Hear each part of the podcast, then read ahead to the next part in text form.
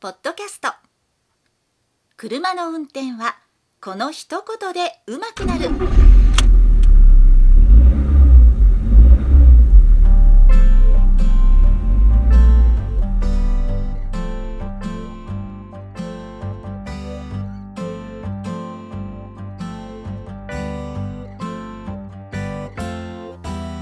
この番組は車の運転に悩めるあなたを応援します。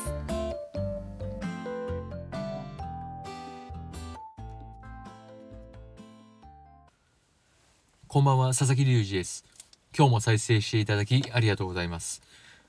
この番組は運転に自信のない方が少しでも運転してみようかなという気になってもらうための内容をお送りしております。先日 WBC があって、日本中が結構それに注目していたと思います。1億総にわかファンということで、にわかファンというとちょっとけなしも入ってる感じもするんですけども、それも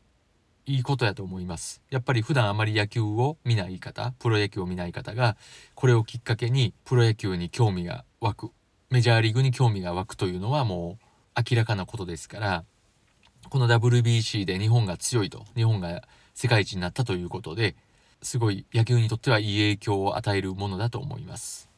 ただにわかファン、私もにわかファンの一人ではありますけど、もちろん日本代表の勝敗もすごい気になりましたけども、このフィーバーぶりがまたすごくて、逆にしらけていくという、なんとも天の弱な感じなんですけど、そういったところがありました。特に仕事中に気にされている方ってのも結構いたと思います。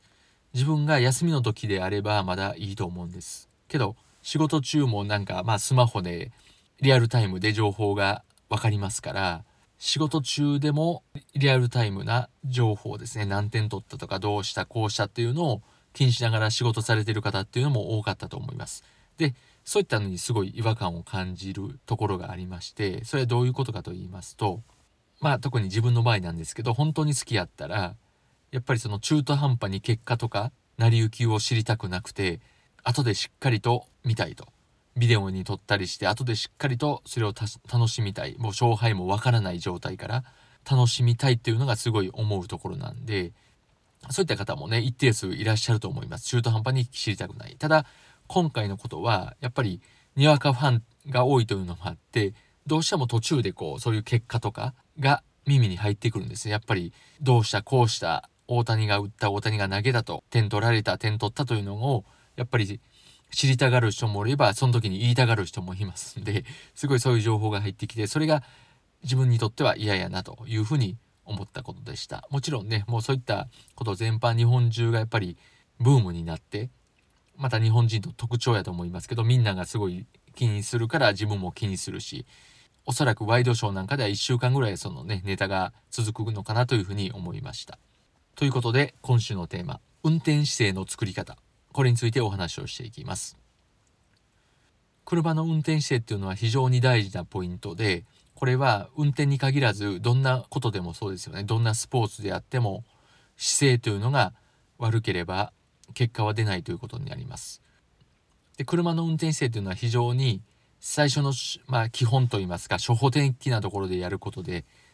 しかも面白みのないことなんで、今回このテーマというのもあまり興味がない、運転姿勢の作り方ということで興味がなくなる方もいらっしゃると思いますけども、ぜひ覚えてほしいところがあります。それは車の運転姿勢というのは人それぞれなんで、やっぱり自分がやりやすいっていうのが一番なんですけど、ただこれ自分がやりやすいっていう風に思い込んでるだけで、本当はしんどい、本当は疲れるような運転姿勢というのもあると思います。で、まず一つ言えるのが、初心者に多いハンドルにすごい近い状態、これは当然疲れます。手足が疲れます。手も近ければ手がすごい曲がりすぎてハンドルも操作もしづらいし、エアバッグに近くで危険ですし、足が近ければ踏み替えもしづらいということで、非常に良くないことです。で、これが相対的に一般的にといいますか、慣れてくるとだんだん席が遠くなってくるんですけど、この遠すぎる席っていうのが非常に良くないなと思います。それがもう一番良くないと思います。で、運転姿勢は過去の番組でもよくやってきたんですけど、特に私がもう忌み嫌う姿勢というのが半身になった姿勢、右ハンドルの場合ですと左肘を下について、もしくはアームレストに置いて、で右手はハンドルの真上をわしづかみにすると、こういう風なスタイルですね。こうヤンキースタイルといいますか。で背もたれは当然後ろに倒しすぎていて、席が遠いですから足も遠いですから、足はつま先でペダルを踏み替える、ブレーキアクセルを踏み替える。今時の車であればつま先が届けばアクセルもブレーキも操作できますんで、それでも運転ができてしまうというところもあります。でそれがすごい楽な姿勢と思い込んでしまって、体がすごい曲がってますから楽なわけがないですし、骨格も歪んでしんどいはずなんですけど、やっぱり楽な姿勢と思い込んでしまってる。でそれがまだ手を変える、右手が上やったのを今度左手を上にして逆の半身に構えるということであればまだいいと思うんです。まあソファーみたいに。でも運転中はそれができないですよね。必ず右ハンドルであれば右手が上っていうパターンの方が多いと思います。それを逆に変えるなんていう人はいないと思いますので、体がしんどいはずです。じゃあどういうふうな姿勢がいいのかということなんですけども、まずですね、左足はフットレストにしっかり届くこと。でこれはフットレストの形が悪かったり遠かったり、フットレストがない車はない、それはできないんですけど、左足は遠くに置いて、で背が低い方はフットレストにして足が届かない場合もあります。そういった方はフットレストになるべく近くなるぐらいで足を置くと、膝が完全に伸びきらないように足を置くということをしてみてください。で右足に関してはアクセルブレーキの踏み替えがスムーズにいくようにということは、近くで曲がりすぎてないし遠くでつま先でちょんちょんという感じにならないような近さにすること。で腕に関してはこれも人それぞれではあるんですけど、肘が直角90度にまず自分でしてみて、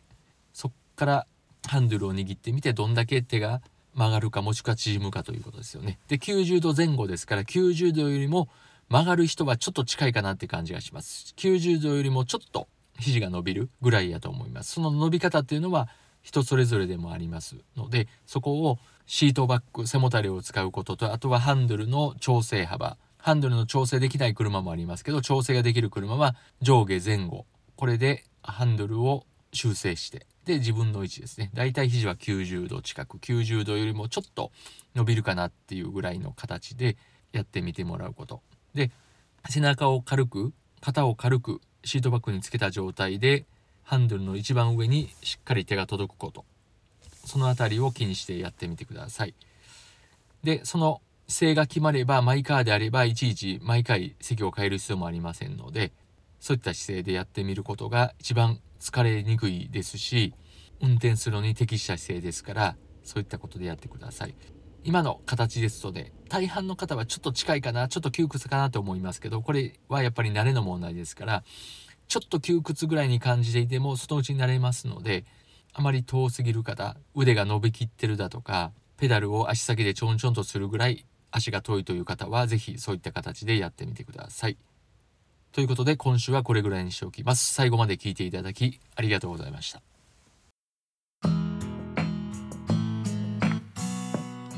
本日の番組はいかがでしたか？この番組ではあなたからのご意見、ご感想、ご質問をお待ちしております。メールアドレスは rysasa@gmail.com、 ry の y はワイシャツの y。 それではまた次回をお楽しみに。